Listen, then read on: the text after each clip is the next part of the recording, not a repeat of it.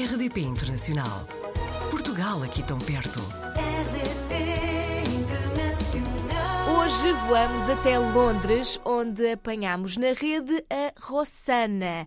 Nasceu em Lisboa, mais precisamente em Massamá, Sintra, estudou música clássica e jazz e propõe na sua música uma ponte entre as raízes portuguesas e a realidade urbana da capital de Inglaterra, onde está desde 2018.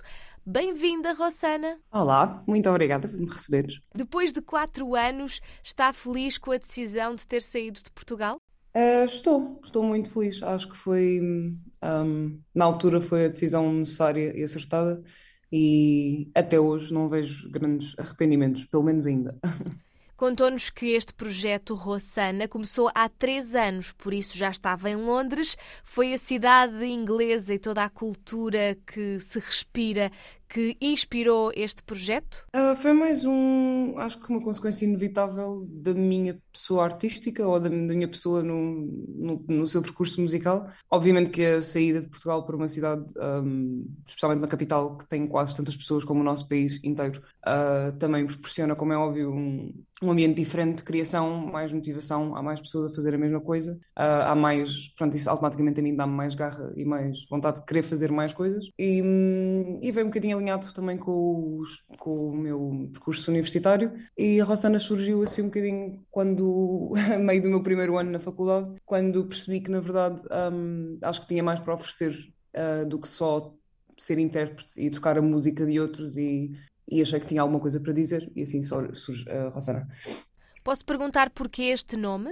Uh, sim, claro que sim. Era, era o nome de uma senhora um, que ela não se deve lembrar de mim e eu, pronto, também me lembro dela assim muito vagamente, que era uma senhora que trabalhava num, num colégio onde andei quando era mais nova. E não, não, não, não que fôssemos muito próximas, nem nada disso, mas lembro-me que ela se chamava Rossana e tinha uma figura muito imponente, tinha um cabelo assim muito comprido, uns olhos, acho que era os olhos mais azuis que eu já vi. E, e na altura estava a tentar decidir se queria mesmo ir com Inês Martins Barroso, mas percebi que em Londres não ia pegar muito bem Uhum. e tinha de arranjar uma coisa um bocadinho mais, ah, mais fácil, mais acessível, mais, Mais com sonante, não impacto. é? Exato, ah, e acabou por surgir o nome da Rossana.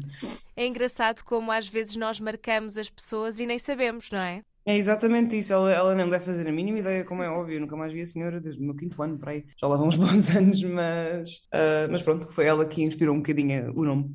Sabemos que muitos artistas e de todo o mundo se aventuram eh, não só a mudar-se para Londres, como a sair para as ruas de Londres e dessa forma não só tirar algum rendimento na rua, eh, como artista de rua, mas também para se dar a conhecer e sabemos de casos de sucesso que daí saíram. A Rossana também se aventura nessas andanças? A Rossana é um bocadinho diferente, acho eu. um, eu acho que o meu projeto, apesar de ser sob outro nome, continua a ser muito. um, uh, continua a ser muito eu, continua a ser muito Inês.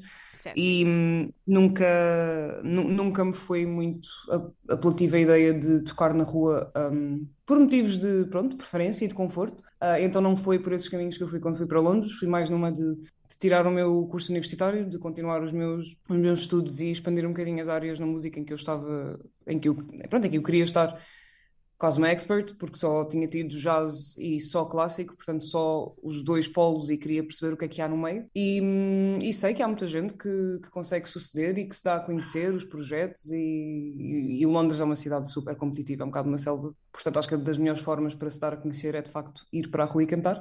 ah, ou tocar, ou seja lá o, Uhum. qual é a parte artística que, que cabe a cada um, mas no meu caso foi muito mais hum, enquanto Inês comecei a, pronto, a cantar em alguns clubes de jazz, assim discretamente, à noite, também para pronto, ganhar um rendimento extra, e é aí que eu se calhar digo que ganho o rendimento extra. Ah, e com Rossana é um processo mais cuidadoso, sempre olhando para trás nos últimos três anos, não, acho que não fiz nenhuma decisão assim impulsiva ah, com o projeto, sempre estudei muito bem onde é que eu quero, onde é que ele vai e, e pronto, e, e tem corrido relativamente bem.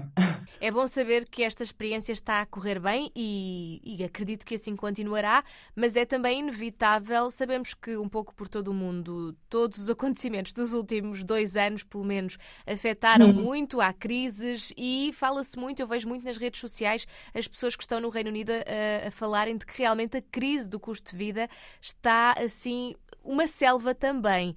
Já se sente, de facto, esses efeitos do aumento do, do custo dos bens essenciais, da energia agora para aquecer as casas? É, é visivelmente notório. Um, em todo o lado, aliás, Londres sempre foi uma, uma cidade muito cara e pronto, tudo bem. Os trabalhos que se arranjam lá, mesmo a part-time, uh, costumavam justificar e, e, suportar esse estilo de vida, um, porque rendas à parte e contas à parte, normalmente um, um bom trabalho costumava dar pronto, um ordenado sólido, não é? Para um estudante que está a fazer a sua vida, como é óbvio, nada de luxos e por aí além.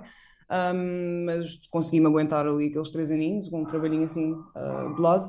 Mas tenho reparado que desde a, desde a pandemia, mas um bocadinho mais, se calhar agora mais 2021, as coisas têm de facto aumentado bastante. Os transportes uh, também é outra questão que, pronto, se torna um bocadinho difícil na vivência em Londres, porque são extremamente caros. Mas pronto, as pessoas, incluindo eu, tentamos fazer o melhor que podemos e, e poupar ao máximo e ao mesmo tempo tentar que não afete muito a, a nossa moral ou a nossa pessoa.